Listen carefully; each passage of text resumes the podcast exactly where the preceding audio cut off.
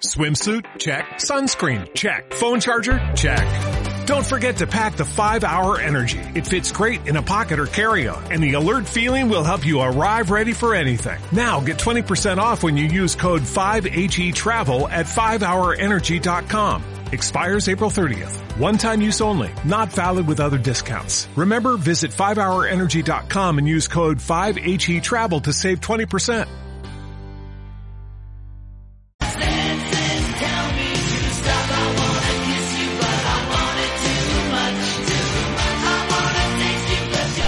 Y la siguiente noticia es ni más ni menos que vamos a sacarla de lo que es el resumen porque vamos a hablar de la victoria de Joel Álvarez el pasado fin de semana frente a Joe Duffy en UFC por sumisión, por guillotina en el primer asalto.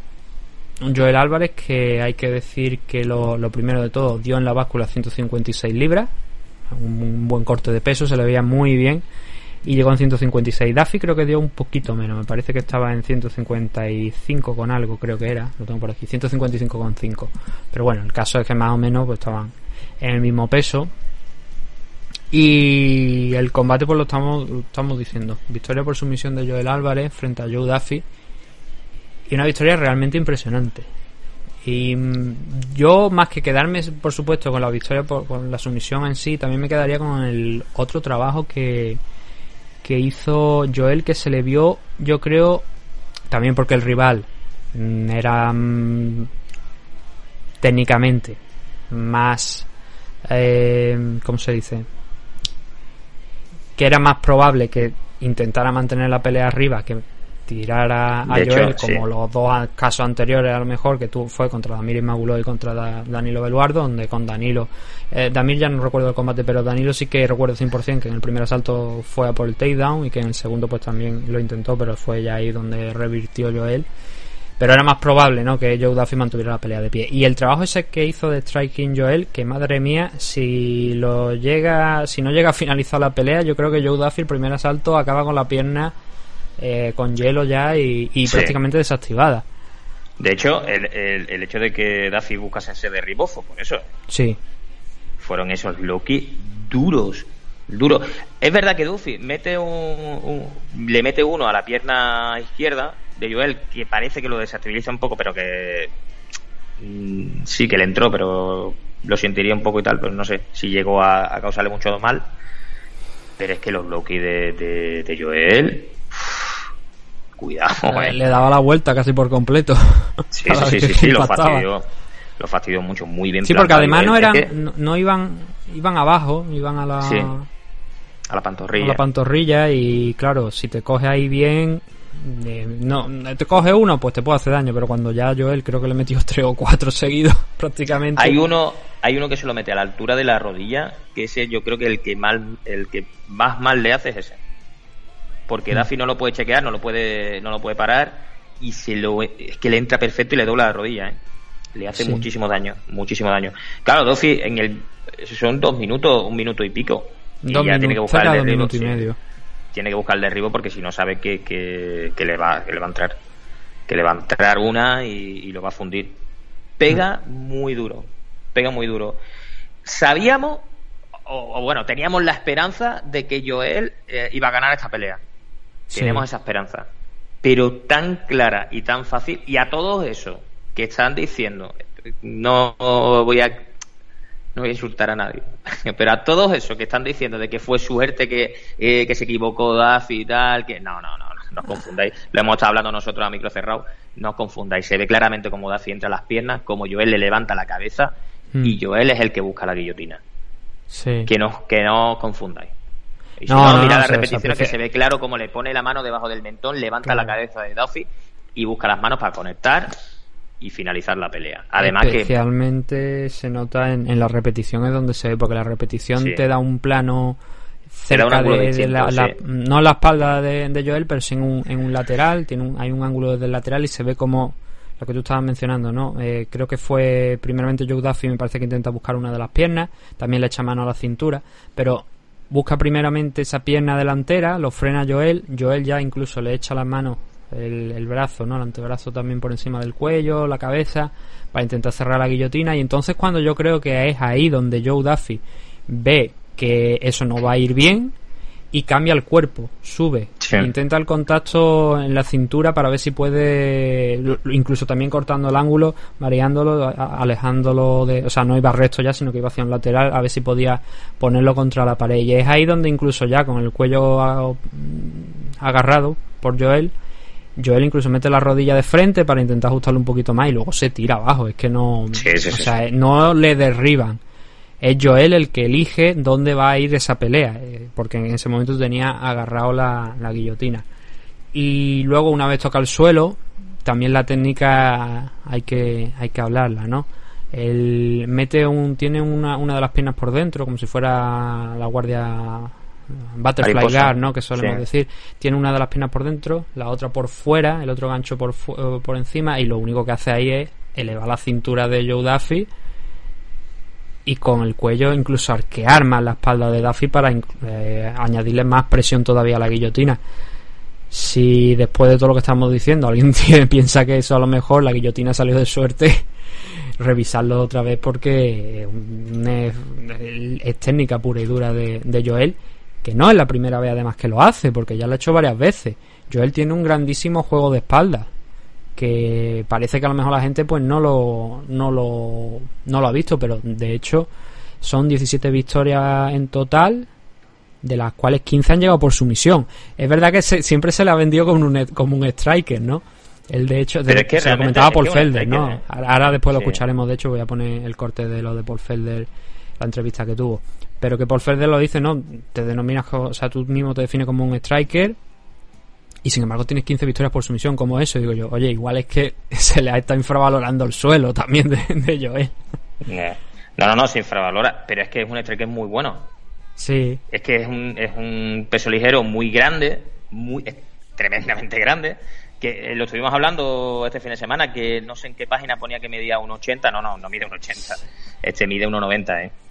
A ver, yo, no, no a lo mejor no llega a lo mejor no llega a unos 90 pero unos 88 89 eh, yo creo que... más alto del 83 que decía UFC en español que fue la que puso ese gráfico yo creo que más de un 83 sí que mide porque eh, había una foto al lado de, con Enrique en alguna en algunos casos y Enrique creo que está sobre el, Enrique creo que mide más o menos lo mismo que yo yo estoy eh, cerca del 80 78 80 más o menos y... Enrique, Enrique es un pelín más, más bajito, sí. sí, eso, unos 77, unos 78 lo que ponen en los sitios que mide. Sí, más o menos. Que mide Enrique y le sacaba un trecho, no una barbaridad, pero yo creo que sí, más, más de 5 centímetros. Le saca, muchísimo. sí que es verdad que cuando estuvo. cuando lo pusieron de, frente contra, contra Joe Duffy, no te daba esa sensación de que fuera tan alto. Pasa siempre. Pero en los careos pasa siempre o casi siempre, de que parece que tal, pero luego en la pelea se ve mucho más grande. Yo tengo una foto con Joel y ahí se puede apreciar claramente. Yo mido unos 70. Al lado de Joel era un. que no sé cómo decirte. Un gnomo. era un puto gnomo. Pues, pero, pues, pero, de los, pero, pero, de los que se van a la puerta de Mestalla de de Valencia. Sí, o al juzgado a poner denuncia. El, eh, entonces, yo haciendo, haciendo sparring con, con Joel y yo me pegaba en 70 kilos. Y decía, madre mía, y de hecho hay, hay lightweights que, que, tienen mi altura. Porque eh, Frank, Frankie se llegó a pegar en 70. Frankie, Frankie Edgar. 70 que, es el lightweight. El lightweight, sí. Sí, obviamente. Fue campeón de la división lightweight. Fue campeón, vale, vale, vale, vale. Frankie Edgar, ¿cuánto mide? ¿Unos 70 y poco? No mide mucho más. No, yo creo que no llega ni al metro 70, ¿eh. Claro, claro. Eh, ah, pues, imagínate. ¿no? Pero... Pues imagínate tú, tío, un tío como Joel, así de grande, con el striker que tiene. a ver, como carajo te acerca. Es muy grande, tío. Joel es muy grande. Y además también me gustó mucho, mira, el Frankie cambió un metro 68 según los datos, digamos, oficiales. Pues eh, me gustó mucho también la defensa del striking que tenía, porque hubo, hubo un punto en concreto donde Joe Duffy fue a intentar clavar un 1-2, sacarle el jab y luego meterle la derecha. Y Joel con la cintura girando el cuello se lo quitó en medio. Lo dejó prácticamente en el sitio. Increíble lo que ha mejorado en este último año. Ha mejorado mucho, tío. Muchísimo, muchísimo, ¿eh? Muy bien plantada la pelea, muy sobrio, eh, sin lanzar golpes por lanzar, todos los golpes que, que tiraba. No he visto la estadística, tengo que verla. A ver cuántos golpes eh, conectó. Pero prácticamente yo creo que todos los golpes que, que tiraba los conectaba. ¿eh? Eh, muy, muy, muy, muy buena pelea contra un rival que a priori era muy duro y se lo ha ventilado. Otra cosa, que me, otras cosas que me gustaron de Joel el sábado. Mira, mira, mira lo que decía: 18 eh, golpes totales, 18 conectados. Un 100% acierto. 100% acierto. Que sí que, bueno, me aparece también en la estadística de Dudafi que lanzó 14 y 14 significativos también. Bueno.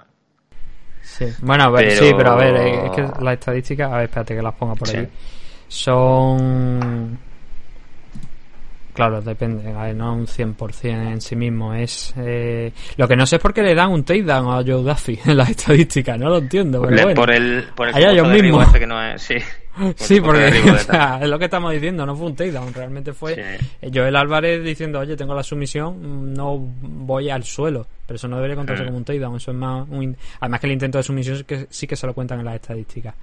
Pero sí, fueron 18 golpes, aquí pone que significativos son 37, de los cuales impactan 18, un 48%, que no está... Ah, mira, vale, vale. sí, es verdad que lo estoy viendo aquí y tal. Que lo que iba también a decir es que me gustó mucho también la confianza y la seguridad con la que peleó Joel. Que eso creo que es una cosa muy, muy destacable. En, en el primer combate ya lo dijo él, el que tuvo contra Damir Magulov. Él dijo que obviamente no era él, que se, estaba nervioso, que no eh, llegara allí a UFC, que sabía hacerlo mucho mejor y que todos sabíamos que también que sabía hacerlo mucho mejor, como luego demostró contra Beluardo y, el sábado aquí con, con esta pelea pero se le vio mucho más seguro, con confianza, como que no, o sea, el rival que tenía delante le daba igual a quien tuviera sabe que no, no, lo, no él iba a hacer su combate, iba a intentar imponer todo lo que sabía hacer y que le daba igual si estuviera Joe Duffy, que si hubiera estado, no sé, Conor McGregor o Javi. Le da igual, me dio esa sensación de que le daba exactamente igual al que tuviera delante y que él iba a imponerse eh, de alguna manera u otra. Y eso es bueno, eso es bueno porque eso quiere decir que está eh, cogiendo confianza, que ahora ya bueno, antes ya, ya se consideraba, ¿no? Cada vez que un luchador pelea en UFC se le dice que es un veterano ya de UFC, ahora, pero ahora sí que es un veterano realmente de, que tiene sus dos victorias ya, ¿no? Sí, tres peleas, dos victorias, una derrota, tres combates que son el máximo de combates que un luchador español ha hecho en UFC. Anteriormente el récord lo tenía Enrique Marín con, la final del Ultimate Fighter y luego el UFC 200 Ahora, pues Juan tiene uno. Sí, por supuesto, no estamos contando las peleas dentro del Ultimate Fighter porque ya lo no, una vez. Son profesionales, no cuentan como parte profesional, entonces no las contamos. A mí lo que me gusta es eso, que, que, ya se está haciendo. Está escribiendo poco a poco. La J ya la tiene escrita de Joel. Entonces, que eso es otra. Lo estuve viendo en, Dazón. La madre que, parió al, Chito Vera, creo que era el que estaba locutando lo sí. no, me acuerdo. Ah, era, Chito, En todos todos los nombres pronunciaba cuando tenía la J, eh, Jeremy Stephen, Jeremy no sé qué, o Jeremy sus muertos, ¿vale? Pero cuando llegaba Joel, era Joel, tío. Digo, la madre que te parió, tío. Pero, joder, si siempre está pronunciando el, yo, lo está pronunciando como una Y, cabrón, porque Joel lo, nombras con Joel, tío. No, pero mira, una, una cosa una cosa que sí a destacar, no sé si fue Chito o fue el el compañero que tenía al lado, que creo que era Troy Santiago, me parece, el, sábado. no, creo que no era Dávila, me parece que era Troy Santiago. Que mencionaron a, varios luchadores nacionales. mencionaron a Dani Vare. Que eso es curioso porque es lo que quiero decir. No están ahora mismo en UFC y sin embargo sí que, por lo que vemos, los comentaristas latinoamericanos sí que conocen a, más luchadores nacionales. no se centran solamente porque en el Patreon ya estuvimos hablando de eso, tío. Entonces nos escucharon, porque nos escuchan, y, dijeron, hostia, vamos a hablar, tío, de Dani Vares y tal. entre los nombres que sí. sí, perdona, perdona. no, iba a decir que entre los nombres que mencionaron, mencionaron a Dani Vares, mencionaron a Irene Cabello, hmm. mencionaron a Enrique Marín y eh, por supuesto a, Joel. No mencionaron a Juan, yo creo que porque se les olvidó, pero obviamente Juan es una pieza importantísima de, Juan, Juan las nacionales allí. Juan es el futuro campeón de la división y eso lo tengo seguro. Eso lo sé seguro. Que va a ser el futuro campeón de la división, va a ser Juan. Ojalá, pero bueno, lo que quiero decir que muchas veces... Pero que, los, periodistas, o sea, los periodistas, los comentaristas norteamericanos no conocen mucho lo que tienen por delante y los latinos se ve que sí, que sí que se han interesado en investigar un poquito más a ver qué es lo que había por, por España.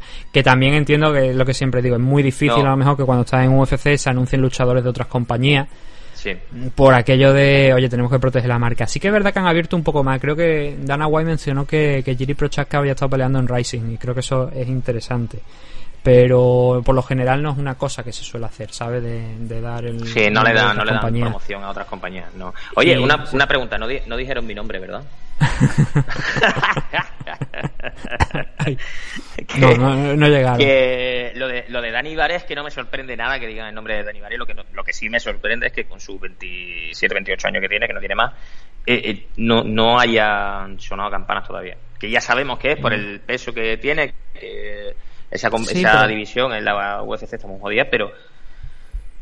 Sí, pero mira, por ejemplo, esta, esta, semana creo que es cuando debuta el KP, que viene precisamente de Rising. O sea, la división Flyway ahora mismo no es problema.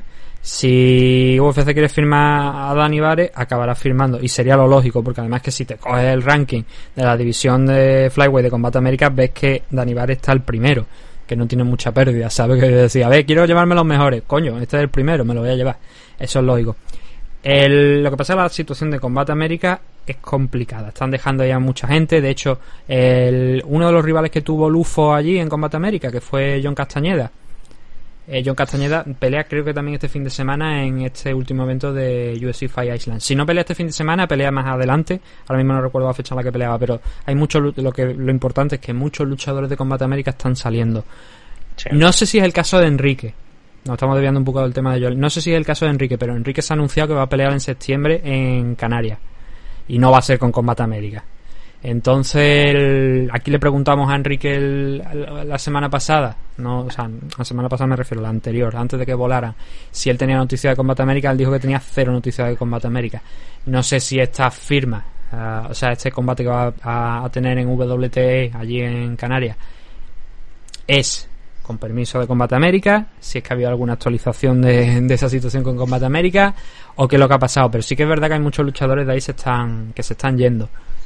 Deseo que, hombre, deseo no, no me gustaría que fuera el caso de, de porque entonces ahora entraría en un, ¿sabe? En un terreno donde, a ver, eh, otra vez, vamos a ver dónde, dónde podemos acabar porque Combate América ya no es una opción porque no quiere contar conmigo como no quiere contar con otros muchos luchadores. Por tema monetario, entiendo. El, pero sería quizás mucho más fácil en ese momento a lo mejor que llegar acabar llegando a UFC por, por esa vía. Teniendo en cuenta que hay algunos luchadores de Combate América que están firmando por UFC. Entonces, mm, si mañana nos levantamos y dicen que y Dani Vare dice que ya no están con Combate América, que no parece que sea el caso por el momento, porque por muchas publicaciones que se ven, él en principio sigue ligado a, a Combate América, pero si esa situación cambia, el, aquí lo que deseamos, yo creo que estamos todos de acuerdo, es que llegue a, pueda llegar a, UFC. Si no, pues bueno, otra, hay otras compañías, ¿no? Pero el sueño, obviamente, de la gran mayoría de luchadores es llegar a, a UFC y en eso estamos. Pero eso es, ya te digo, eso por parte de, Combate América. La situación que ahora mismo es muy complicada. Y van a hacer un combate por el, van a hacer un combate por el título Flyway en la que ni Dani Vare ni el segundo rankeado, que creo que es Michael Reyes me parece, están puestos. Así que de momento poca discusión hay sobre Combate América. Recuperando el tema de, de, Joel, lo que decimos, tercera victoria en, en UFC, o sea, tercera victoria, ojalá.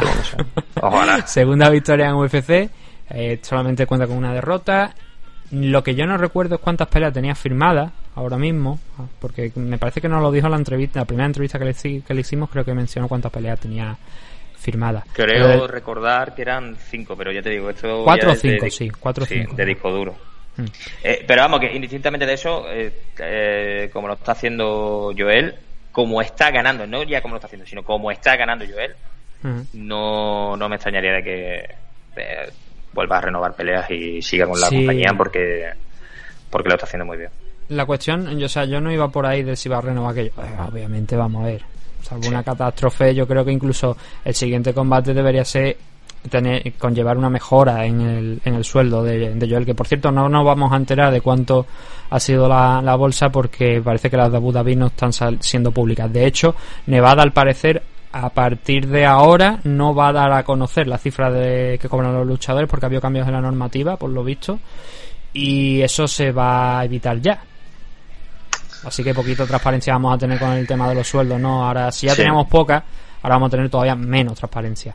Eh, lo importante es eso, ¿no? Yo creo que seguirá subiendo y espero que siga cobrando Joel un poquito más ahora también por esta victoria. Siguiente pelea de Joel. ¿Contra quién puede ser? ¿Especulamos un poco qué? Am, podemos especular, eh, pero Alias de la CI dijo que quien quería ver a Joey Álvarez, no Joel, Joey Álvarez, Aquí, ah, como tú quieras, tal. Esa es otra, la traducción, agüita. Agüita con la traducción de. Sí, la, tra- de la inglés traducción de la, de la ahora, después la voy a escuchar porque la, Sí. la vamos a dejar sonando. De la entrevista de Paul Felder con, con Joel, em, a ver, el intérprete estaba claro que era brasileño, Sí. porque hablaba portugués. Muchas de las cosas la- la- las pronunciaba en portugués. Pero, pero hay, algunos, hay algunas cosillas a lo mejor que puede que no se quedaran bien en la, en la traducción, pero en línea general estuvo, estuvo correcto. De todas formas, Ali ha dicho que quien quería ver a Joel Álvarez frente a Mark o Madsen. Mark Madsen es un wrestler, tiene dos combates en UFC, dos victorias, y este era el rival original que iba a tener, creo que era allá por septiembre, cuando Joel Álvarez tuvo un problema en el codo, con una picadura o algo, que estuvo incluso en el hospital y tuvieron que, abrirle el codo y todo para, para esa infección que tuvo. Y eso le impidió estar en ese enfrentamiento. Y parece que otra vez está dándole a la matraca eh, alias de la CID para que Joel se enfrente a Mark Madsen. A mí un combate que no me gusta. Yo, yo soy honesto. Yo, este fin de semana y como contra Danilo Beluardo, pensaba que Joel Álvarez tenía muy buenas opciones de ganar. Contra Madsen, esas opciones disminuyen. No digo que no pueda, no digo que digo que no me gusta y que esas opciones disminuyen. ¿Por qué? Porque Madsen es un wrestler olímpico, es subcampeón olímpico de hecho. En Río me parece que fue cuando ganó la medalla de plata. Y es un tío muy duro. Fíjate si es duro que Juan Espino, que es un tío grande, que es un tío que creo que no lo, no lo conozco personalmente, pero no me da la sensación de que sea fácilmente impresionable. Lo vio entrenar una vez allí en el gimnasio de UFC y dijo que le parecía un bicho, un bicharraco. Le impresionó. Eh, problemas con eso, que es una pelea muy pesada. Es una pelea muy tipo Khabib.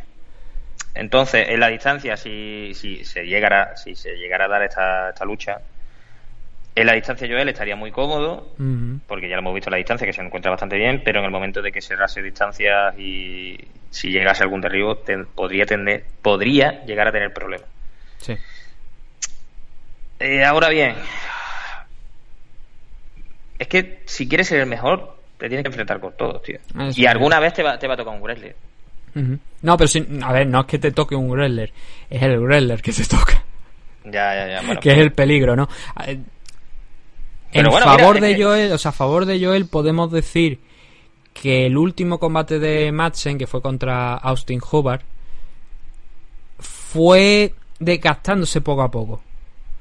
Eh, conforme iba pasando el tiempo, Hubbard le fue cogiendo, le fue comiendo terreno en ese combate y se lo hizo pasar relativamente mal en el último asalto cuando Madsen ya petó prácticamente porque él tiene ese game plan en la cabeza de te derribo y luego utilizo el ground and pound en el suelo pero si no llegan esos derribos obviamente se va desgastando entonces la clave de ese enfrentamiento yo creo que obviamente sería el- los intentos de takedown, con- la defensa de takedown principalmente de Joel Álvarez frente a, a la ofensiva de, de Mark Madsen. Porque los takedowns van a llegar.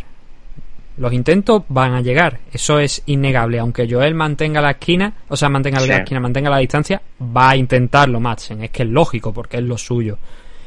Y ahí es donde se va a desempeñar esa guerra. Y es por eso por lo que muchos de nosotros quizá, no porque no confiemos o pensemos que Joel Álvarez no pueda parar los takedowns de, de Madsen.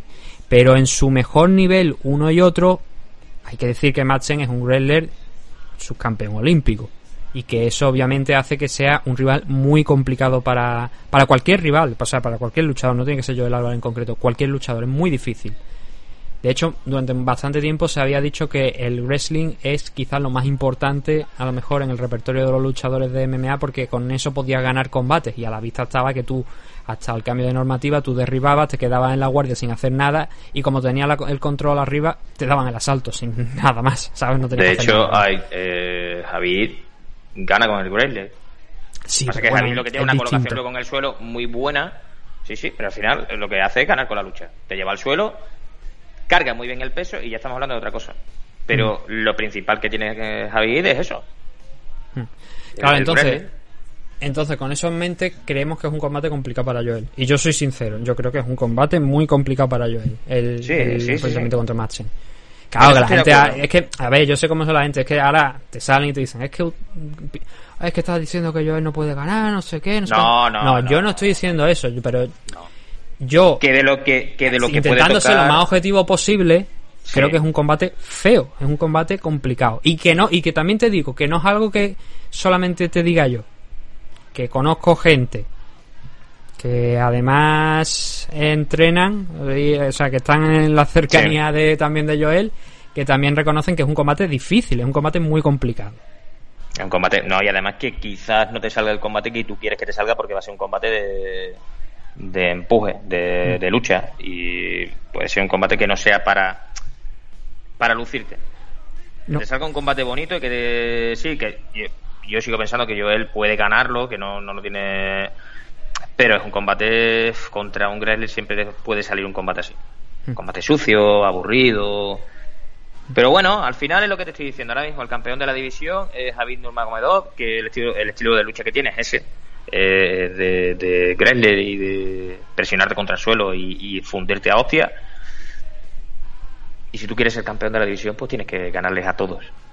Y si le ponen a este hombre, pues que le pongan a este hombre. Ya, hombre, si se lo ponen es lo que habrá que. Ahí está. a partir de ahí, Pero pues, bueno, como me decía. Como me decía Oriol Gase ayer, dice, pues bueno, igual un chico que Greller dice, igual habrá que contar con él también para que lo, someta a un entrenamiento más duro a, Joel y que le pueda echar una mano. Y es verdad, cualquier Greller que pueda hacer sparring con Joel y le pueda ayudar en el, con el tema de la defensa de takedown y, y tal, si se enfrenta contra Madsen. Bueno, no solamente si se enfrenta contra Madsen, pero no estamos hablando en concreto de este combate, le va a venir muy bien, ¿no? Porque toda cosa que sea aprender y seguir creciendo, eso es magnífico para un luchador de, de su edad además. Pero ya digo, yo preferiría que no fuera él, pero bueno, al final nosotros no somos los que hacemos la, las car por desgracia. Eh, entonces, eso es lo que tenemos. La victoria de Joel Álvarez en UFC Fire Island 2, que fíjate tú si fue importante, que hasta Joe Duffy se ha retirado después de la derrota. Sí. Y nada, ahora a seguir creciendo y, y a esperar a ver cuándo pelea. Yo creo que peleará, yo intuyo, vaya, no, no, no, lo hemos preguntado, no lo hemos hablado, pero intuyo que va a pelear una vez más en este 2020, lógicamente, salvo que cambie mucho la, situación, porque además es que no le ha llevado mucho tiempo, ¿no? Derrotar a Yudafi. Sí, eso es lo, lo... A ver, lo positivo que nos llevamos de la pelea esta es esa de que no... de que ha ganado. Pero es que encima ha ganado con contundencia y sin sufrimiento alguno Quizás a lo mejor algún pequeño daño en la rodilla, que sí que lo veía en la entrevista, si te das cuenta, lo veías un poco ranqueante de, la rodilla izquierda, o esa es la impresión que me daba a mí, que no, ya, ya os digo que, no hemos hablado, yo por lo menos no he hablado con nadie ni, ni, lo sé. Pero bueno, que, yo lo veía muy entero, de hecho Duffy no, no le entró ninguna mano a Joel y pues nada, que puede pelear ya la semana que viene, yo creo, si quiere.